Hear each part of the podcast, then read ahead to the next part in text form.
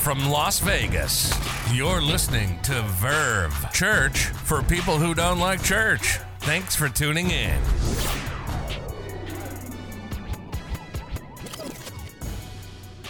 Do you know the author Anne Lamott? Uh, she has written seven novels, about 12 nonfiction books. She is great. Uh, she was raised in San Francisco in the 1960s, kind of a hippie flower child, extremely liberal, free spirit, lives in a houseboat. When she was 30 years old, spring of 1984, uh, she found herself pregnant from a relationship with a man who she did not love. She did not want to have a child, let alone his child. And so a friend took her to get an abortion. After her friend drove her home to recover, uh, she felt just enormous sadness. And she tried to push the sadness away with the pain pills the doctor had given her, and she washed them down with alcohol. And she would drink through the day, through the night, through the pain, through the sorrow, day after day after day, night after night. On the seventh night, she noticed that she was bleeding profusely, but a few hours later, the bleeding stopped Exhausted, she crawled back into bed, frightened and alone. Her, her weakened body trembled as she turned off the light. She lay in the dark, quiet and still. And then she felt it a presence. Someone was there. She, she was sure of it. So she turned on the light by her bed, but nothing, no one. Finally, she turned off the light and she lay again in the dark, still and quiet, waiting and she felt it again. The presence had returned. Someone was in the room. And this time she knew who it was.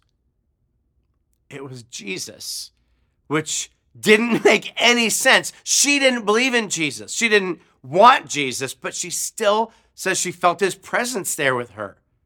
How did she respond?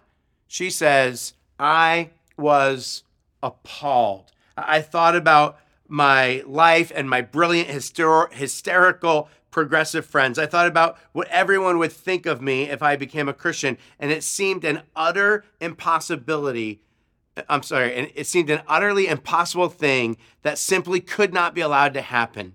I turned to the wall and said out loud, I would rather die. I hear that and I get it. I mean, that, that's pretty much how I felt when, at the age of 20, I first encountered Jesus and the idea of Christianity. Uh, today, we're starting a new series called The Pursuit. What are you pursuing, and who's pursuing you?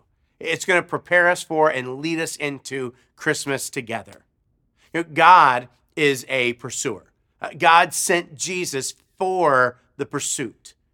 But Jesus didn't really pursue everyone. I mean, yes, he, he was here for everyone, but he especially pursued people who were considered especially sinful.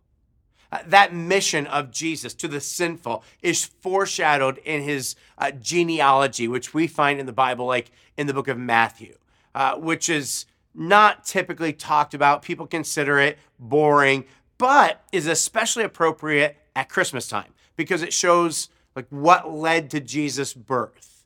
Uh, the genealogy is like Jesus' family tree. You know, it's the part you pray of this father was the person, was the father of this person, was the father of this person, was the father of this person, or the old versions uh, translation said this person begat this person, begat this person. So, so the this genealogy in the book of Matthew is perfectly constructed.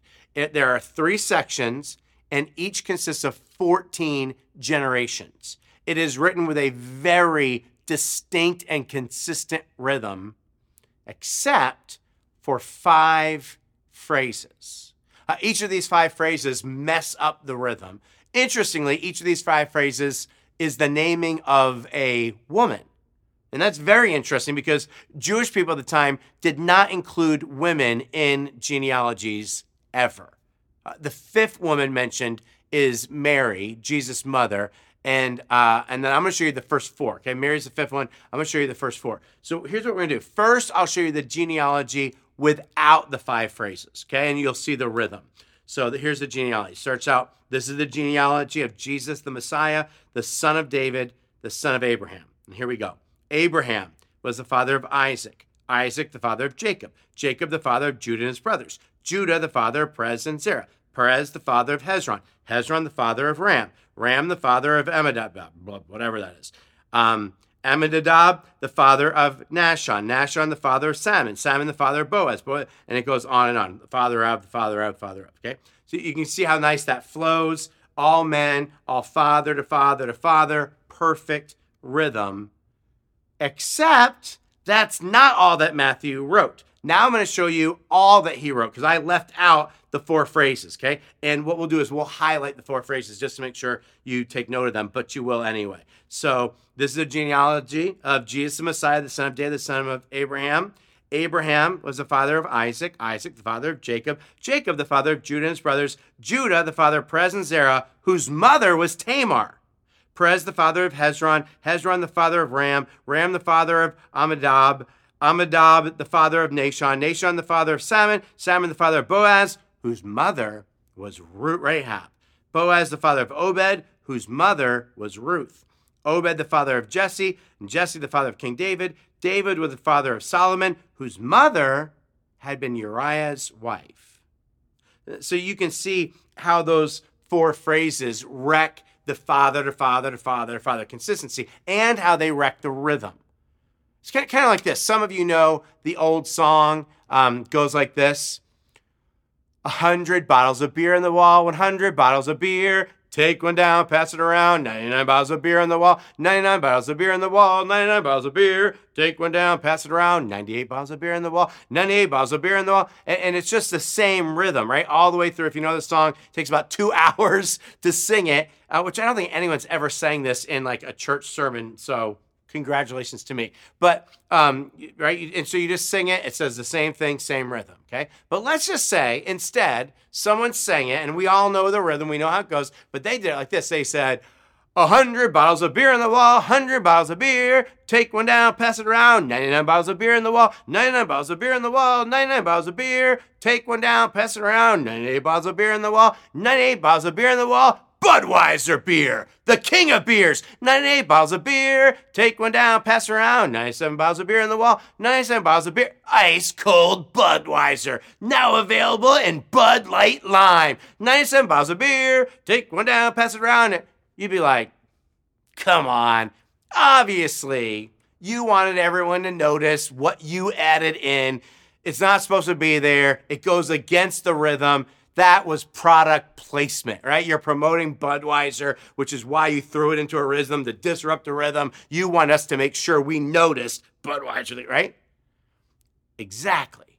Matthew wrote this in a way, you know, three sections, 14 uh, generations in each, perfectly constructed, except these five times where there's women included, and he wanted you to notice. Um, these are, again, we left out Mary, who's the mother of Jesus, but these are Jesus' great, great, great, great, great, great grandmothers Tamar, Rahab, Ruth, and Solomon's mother. They're all women from the Old Testament of the Bible. Uh, Tamar was a woman who uh, pretended to be a prostitute so she could trick her father in law into having sex with her and getting her pregnant. That's who Tamar, Jesus' grandmother was. Uh, Rahab was a prostitute. That was her job. Uh, Ruth was a non Jew, so not one of God's people, who married a Jew, which was a marriage which was strictly prohibited. And then the woman identified as Solomon's mother and Uriah's wife is Bathsheba. Uh, King David committed adultery with Bathsheba and then had her husband Uriah killed. Why doesn't Matthew name Bathsheba like the other women?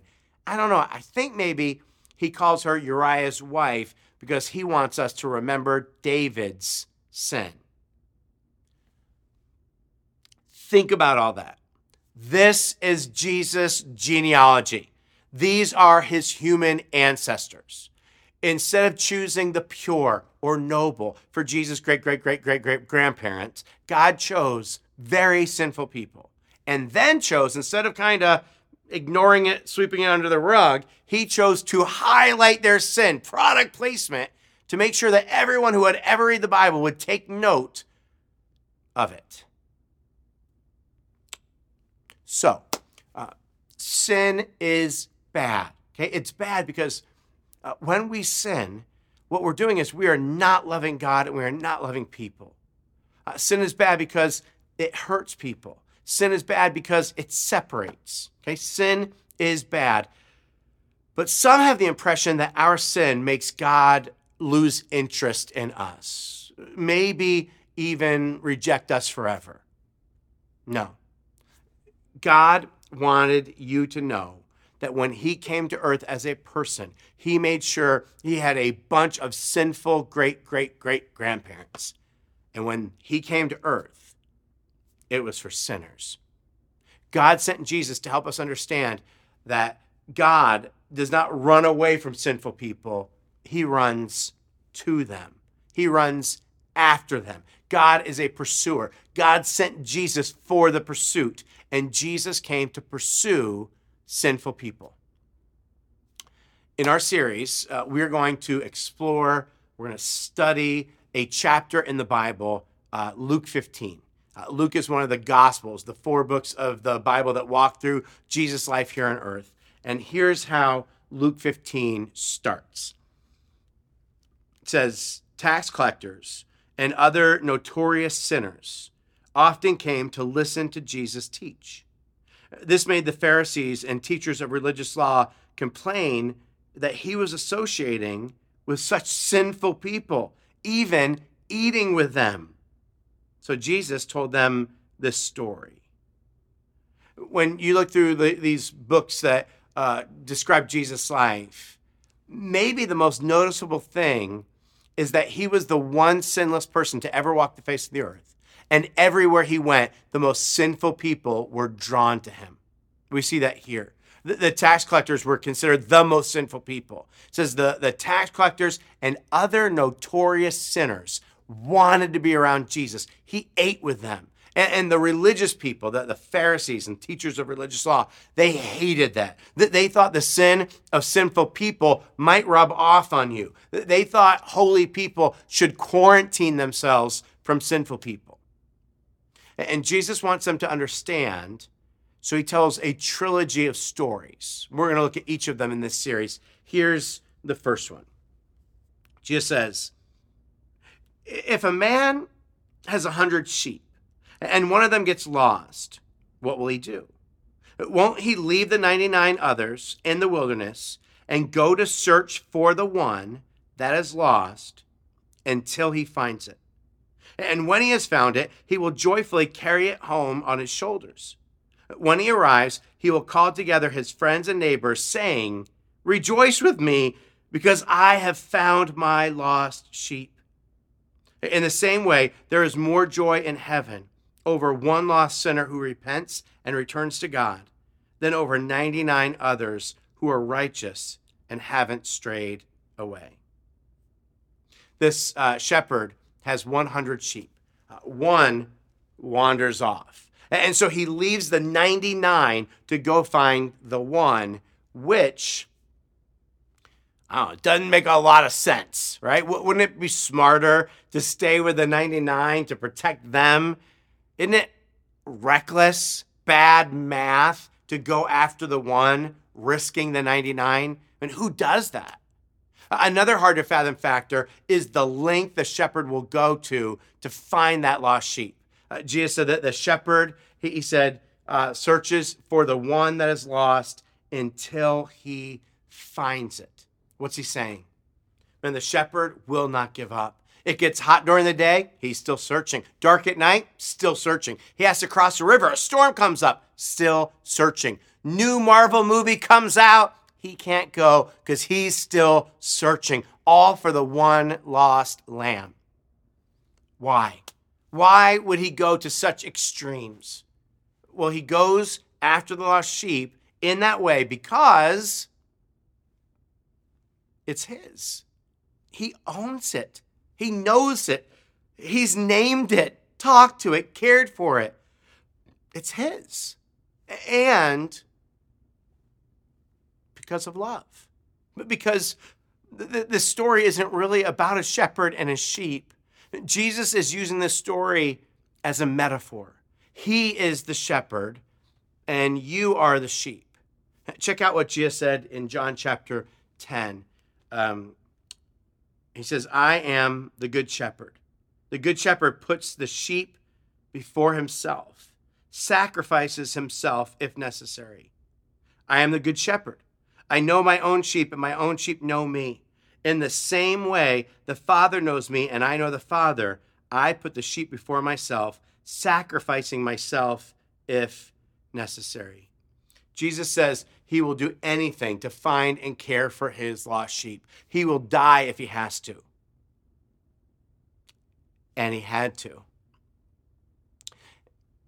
And Jesus says when he finds the sheep, this is so great, he brings it home by, by putting the sheep around his neck, one hand holding its back legs, the other holding its front ones. So, so let, let me ask you a question. Um, th- this is supposed to be a picture of someone like you or me, so, someone who has wandered away from God, someone who has rebelled against God, sinned against God. Okay, that's the sheep in the story.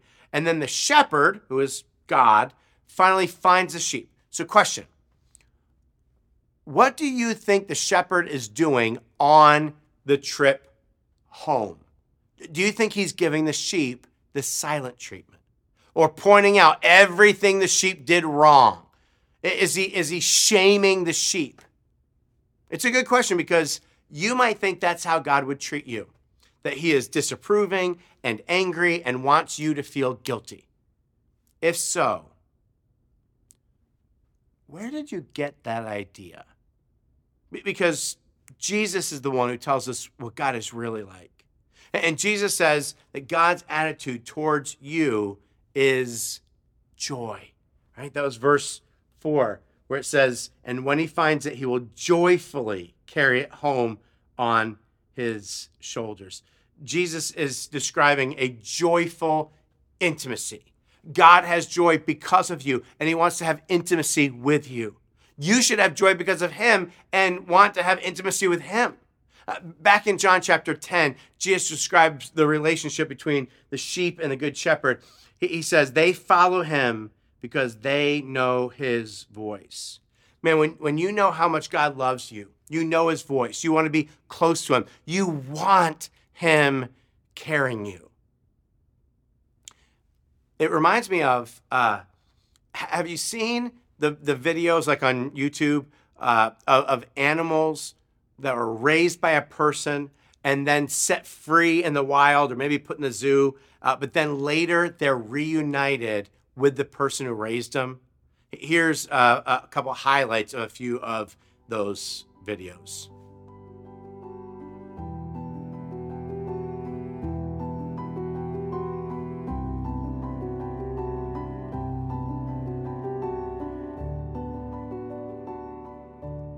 Who, when you, when you know how much God loves you, man, you don't run from Him. You run to Him. You want to be as close as possible. You want him to carry you, just like the shepherd did for the lost sheep. He carried him home. And when he gets home, Jesus says he threw a party. And that's what God does when someone who's wandered from him comes home. That's what God will do when you come home to him. And if, if you haven't yet, he is still pursuing you, and he will not stop until he finds you. That's what he that's exactly what he did with me. And, that's what he did with Anne Lamott. So, so, you remember, she was alone, she was ashamed, she was using drugs and alcohol to numb the pain. And then one night, laying in her bed in the dark, she felt a presence. And, and somehow she just knew that it was Jesus. But she didn't believe in Jesus. She didn't want Jesus. She, she says she was appalled at the idea that Jesus might be there. She and her uh, family and, and her friends would mock what she called Jesus people. They mocked them. And so she turns to the wall in the darkness, thinking Jesus is there pursuing her. And she says out loud, I would rather die. And then she listened. And she later wrote, uh, that Jesus said nothing in reply. She, she felt like he was just sitting in the corner. She writes, watching me with patience and love. the next day, she tried to shake off her hangover and the memory of what happened. I mean, after all, she hadn't really seen anything or actually heard anything. She thought, who knows, maybe it was alcohol or, or drug induced. But there was a problem. Everywhere she went, she felt like Jesus was following her, like he was uh, patiently waiting, wanting her to open the door and let him in. She said uh, about this, she said, So I tried to keep one step ahead, slamming my houseboat door when I entered or left, like you're not invited here. And then uh, finally, one Sunday morning, she went to church. She, she says she was too hungover to stand during the song, so she was the only one who just sat. She says the, the preacher's words seemed ridiculous to her, everything he said. But then the closing song was, in her words, so deep and pure. Here, I'll read it to you. She says the closing song was so deep and pure and raw that I could not escape.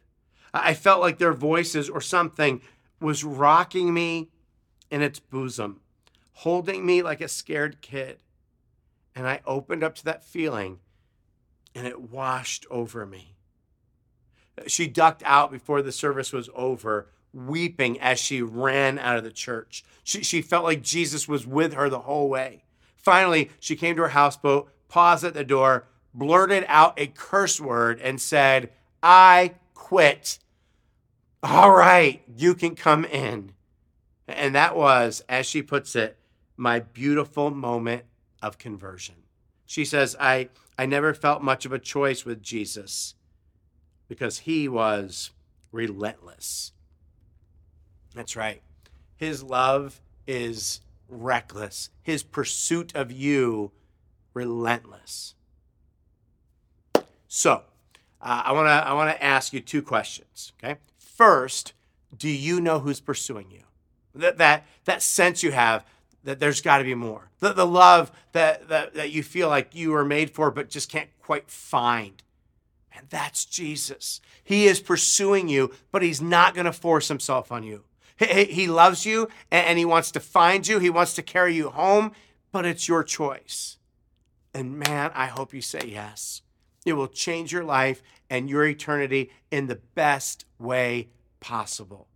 And if you want to say yes, man, let us know. Uh, you go to verve.cc and there's a you can say I'm new or there's a place where you can write us a note or a prayer request. Just let us know, hey, I would like to talk to somebody about this. I want to I have some questions. I mean, that's what we're here for. Uh, I would love to connect with you. I'll reach out to you if you reach out to us.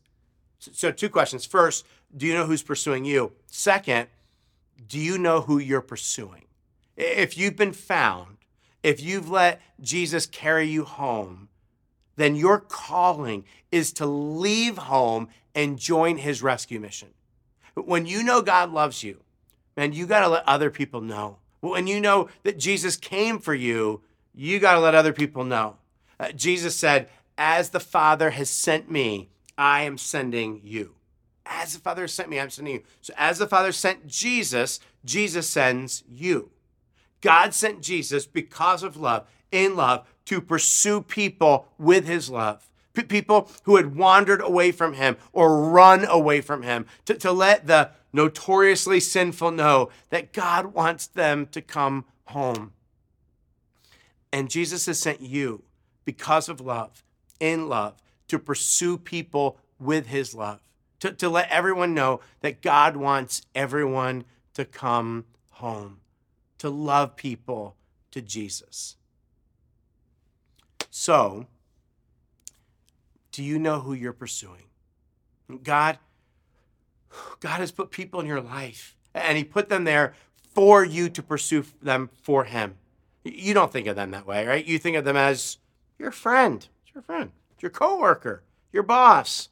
Your annoying neighbor with the dogs. The the parent of the other kid on your kid's team who you sit next to and talks to, whatever. But but for God, then those are His kids. He loves them. He, he wants them to come home, and He put them in your life to let them know. Who are you pursuing? Uh, we've talked in the past at Verve about having three three people you're focusing on, you're praying for, you're, you're pursuing. And listen, it doesn't have to be that hard. You, you remember if you were uh, here, I think it was in October, um, we talked about this bless strategy. Uh, B, begin in prayer. Pray for the people you're pursuing. Uh, L, listen. Listen. Just be a caring friend. Ask questions. Listen. E, eat. Yay. Build your relationship with a person. Go out for lunch. Have them over for dinner. S, serve. Show them God's love by finding ways to serve them. And then the second S is share. Share your story, what God's done in your life, and share an invitation. Man, I go to this great church. It's different. It's church like church. Come check it out. We exist, Verve, we exist to partner with you in pursuing your friends. And so invite them to, to come. Watch it online. How easy is that? If you don't like it, turn it off, but check it out. And this is the perfect time to do that. Uh, Christmas is coming up in two weeks. Research tells us that most people who don't go to church, who never go to church, are interested in going uh, at Christmas. That well, actually, what we know is most people who don't go to church are interested in going anytime. But even those who are never interested in going to church, 57% say, I'd go at Christmas if someone just invited me. And so invite somebody. Man, I, I go to this awesome church. People don't like church. I think you might really like it. Um, if you're in Vegas, you could tell them, you know, you can go in person. We got uh, uh, pick free pictures with Santa Claus and a petting zoo and free cookies and hot chocolate. If you're outside of Vegas, it's an easy ask of, man, watch it online. Just check out the Christmas service, see if you're surprised. If not, it would it hurt? Who are you pursuing? Because when you know God loves you, and you got to let other people know.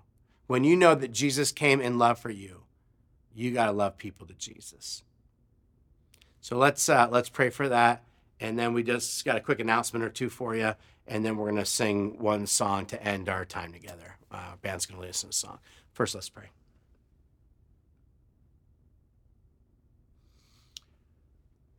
God, the, the idea that you love us despite our sin, and that you pursue us, that you want relationship with us. Um, it's amazing. It's um, thank you for pursuing us, God. Maybe there's some people watching this right now who have never known your love or realized that you're pursuing them. And um, God, I pray that this message that they just listened to helps them to know and that they respond to your pursuit. God, for the rest of us, would you help us to pursue others? You have sent us the way you sent Jesus. So would you help us to look at people as people who need to know you, who we can love to Jesus?